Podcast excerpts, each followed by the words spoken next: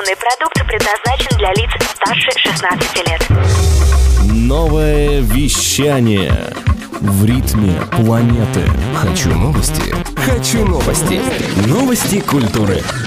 Всем привет! В студии Светлана Горлова с кратким обзором новостей шоу-бизнеса. Организаторы фестиваля Battle Woods Music and Culture Festival объявили имена первых участников. Хедлайнером первого дня станет группа All Star Band во главе с Ринго Старом. Также на сцену выйдут Карлос Сантана, группа The Doobie Brothers, фолк-музыкант Арла Гатри и мультиинструменталист Эдгар Винтер. Фестиваль, посвященный 50-летию легендарного Вудстока, пройдет в Центре искусств Battle Woods, штат Нью-Йорк с 16 по 18 августа.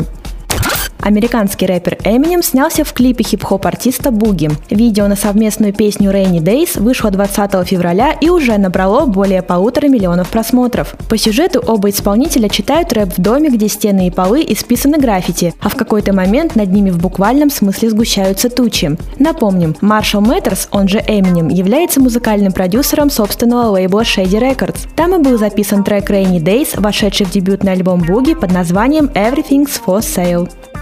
Второй форум Media Plus Music состоится в Белгороде 1 и 2 марта 2019 года в рамках 8 международного фестиваля Белгород Music Fest 2019. Мероприятие будет посвящено музыкальной журналистике, блогингу и музыкальным инновациям. На форуме обсудят гибридные медийные профессии 21 века, создание информационных платформ для стажировок молодых специалистов, а также другие актуальные вопросы культуры и медиасреды.